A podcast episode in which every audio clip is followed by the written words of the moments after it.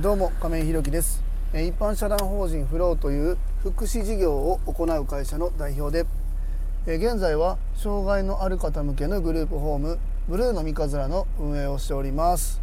えーと今日は今よじ過ぎですかね。えーと今から和歌山市の市役所の方に今、えーと書類を提出しに行くところで、ちょっとあの退職の方が先月かな出たので、えー、それの申請というか出さないという、これねすごいですよね。今退職とか、またスタッフを雇用した時に、まあ、その人員配置とか、まあ、そういうもろもろ手続きがあるので、えきちんと報告してくださいっていうのがあるんですよね。なかなかね普通の一般企業で退職とか入社なんかも全然いくらでもあると思うんですけど、こういう福祉事業っていうのは、えー、都度都度ね、えー、申請を出さないといけないっていうのがありまして、ちょっとその書類を提出しに行く途中のねこの車の中で、えー、配信しております。えーとまあ、昨日ですねライブ配信の方もさせていただいて、でえっと昨日はね昨日からか昨日から、えー、体験利用の方がいらっしゃってて、まあ、よんはくいつかでね週明けぐらいまでは、えー、いらっしゃってて、またあの再来週にも同じ方が体験利用をされて、えー、くれるんですけども、まあ、あの本入居っていうところを目指してね、まあ、やっていきたいなというところで、まあ、いろんな方面からまあ支援をしていきたいよねっていうことも、まあ、その相談支援員さんって言ってね、その方についてくださっている方と相談したりなんかして、まあまあちょっとずつ進めていこうかなというふうにまあ思っているところです。で、まあ、あの昨日の放送の中でもねちょっと自分で話して、あ確かになって自分で言って思い返したことがあるので、ちょっとそんな話したいなと思うんですけども、まあ、あのグループホームブルーの三日面が、えー、オープンさんがつからさせていただいて、えー、さん、よん、ご、ろく、なな、はち、きゅう、えー、ななかげつちょっとぐらいですか、えー、オープンして経って、まあまあ少しずつ落ち着いてきたかなというところで、で昨日の体験の方で一旦ね、まあ、この方が入居というところが決まりましたら、グループホームブルーの三日面としては満床というところに今なっています。で、まあ、今同時進行で、えっと、サテライトって言ってね、えー、マンションタイプのグループホームっていうのも考えてたり、まあ、に棟目さん棟目のところにもね少しずつ、まあ、不動産の仲介の方と相談しながら進めていっているんですけどもね、まあ、こうやって進むと前に進んでいくっていうところも当然大事だなと思うし、経営者としてねそこは必然的に、えー、やっていかないといけない、えー、業務というかあれがあるなというふうに思うんですけども、一方で昨日ちょっとねそのお話をさせていただいたんですけども、一旦この今グループホームに入居されている方々の支援の厚みみたいなところ、ここをね今サビ館の安田ともう一回改めてね地に足をつけた支援というか、えっともう一回ね振り返って立ち返ってそこをどういうふうに今なってるかなっていうところを考えていこうというところも、まあ、話をしましてですね、えーっとまあ、今ちょっと調整中ですけども、社会福祉士さんっていう方にも、えー、来ていただこうかなみたいなところもちょっと今話をしています。えー、と安田はですね、えー、と介護福祉士っていう資格を持っているんですけども、まあ、社会福祉士っていうのはまた別でですね、まあ、この社会福祉士さんっていうのも国家資格なんですけども、まあ、あの学校を出たりとかしてきちんと福祉のなんていうのかな学校を出て知識を得て、まあ、僕たちが決して素人集団まあまあでもまあ僕は素人で言ってもしょうがないかもわかんないけど、安田はね介護福祉士っていう資格を取ってるんで、経験年数ともちろん資格を取るための勉強もしてで、えー、資格取ってるんですけども、社会福祉士さんというのはまた別で、まあ、国家資格で、まあ、こういう方を入れてですね、えー、と今うちの入居者さんの中でも、まあ、別に僕は区分とか障害 の, あの種類とかで、えー、その方々を分けるつもりはないんですけども、まあ、とはいえね、えー、と精神障害と言われる判定が出た方っていうのが今、えー、うちのグループホームにも数名いらっしゃってですね、えーまあ、そこに寄り添った支援っていうのを今後考えていくってなった時に、まあ、そういう資格を持っていらっしゃる方を雇用するっていうことで、まあ、そこに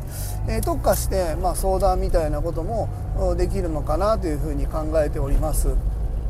まあ、あのその資格を持ってないと、まあ、できないお話っていうのも、まあ、やっぱりあってですね、そこをきちんと入居者さんにお伝えすることで、まあ、入居者さんの安心にもつながっていくし、まあ、あのなんていうんだろうな、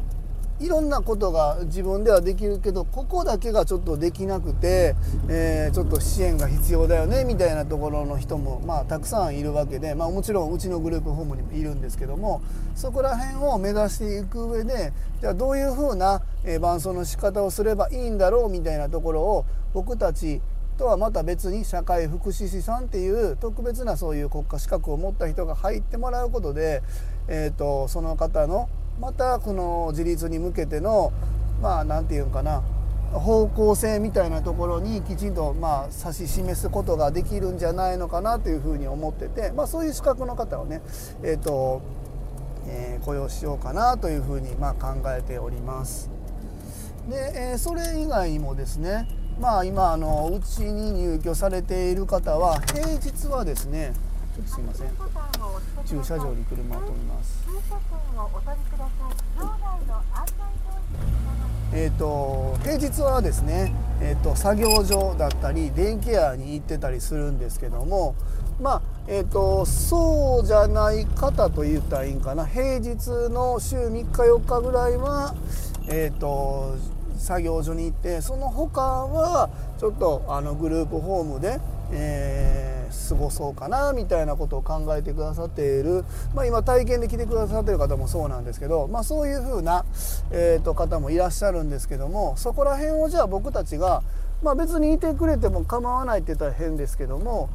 えーとまあ、そこには当然スタッフも配置しないといけないので、僕らも体制としてはね、いろいろ整えていかないといけないという中で、まあえー、今まで僕がね、えー、とお世話になってたところ、グループホームが新しい事業として、まあ、始めたデイサービス、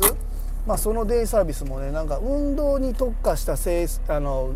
デイサービスみたいなのをやられてて、まあ、そこに、まあ、その仕事を行ってる時以外は通ってみるっていうのもありかなとか、まあまあそういう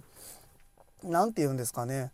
え普通に生活するだけじゃなくって、今後自立に向けてなんかこういうところをこう工夫したり、こういうところに厚みを持たせたり、こういうところをなんかいろんなところ、僕たちだけじゃなくて協力してもらう関係各所をたくさんこう結びつけることによってですね、その方の生活にやっぱり厚みが出てくるなっていうのは最近すごく感じてて、まあ、感じてというか安田と僕でそこにすごく意識した支援というか、あの他事業所との連携みたいなところはまあ考えておりますね。でそれ以外にも、まあ、日々、まあ、昨日のライブ配信でもちょっとそんな話したんですけども、えっとまあ、他事業所とまあやり取りするときに、今は電話でお話しすることと、であとは入居者さんにお伝えして、その事業所の方にまあ何て言うかな、言ってもらう伝言になってしまうんですけども、そういうことを今まではやっていたんですけども、まあ、これでできる方は当然そのままそれでいくんですけども、まあ、そこにプラス、まあ、事業所各事業所さんと入居者さんとの間、僕らの間に、まあ、ノートを作ってですね、そこで漏れがないように、また漏れ以外にもですね、こういうところ気づきましたとか、こういうところちょっとみんなで気をつけていきませんかみたいなことをノートに書き留めて、えー、共有するっていうところ、まあ、この辺も入居者さんにとってはすごく、えー、いい支援になってきてるなっていうのは徐々にね、あの感じております。まあ、あの今グループホームに棟目やサテライト、また他にね学童保育みたいな話を僕ちょこちょこさせていただくんで、まあ実際ちゃんと今のグループホーム入居者さんに寄り添った支援できてるのって言われそうですけども、いやあのしっかりね安田を中心にえそういう足元をきっちり見た、えー、入居者さんに寄り添った厚みのある支援っていうのを心がけていくようにしております。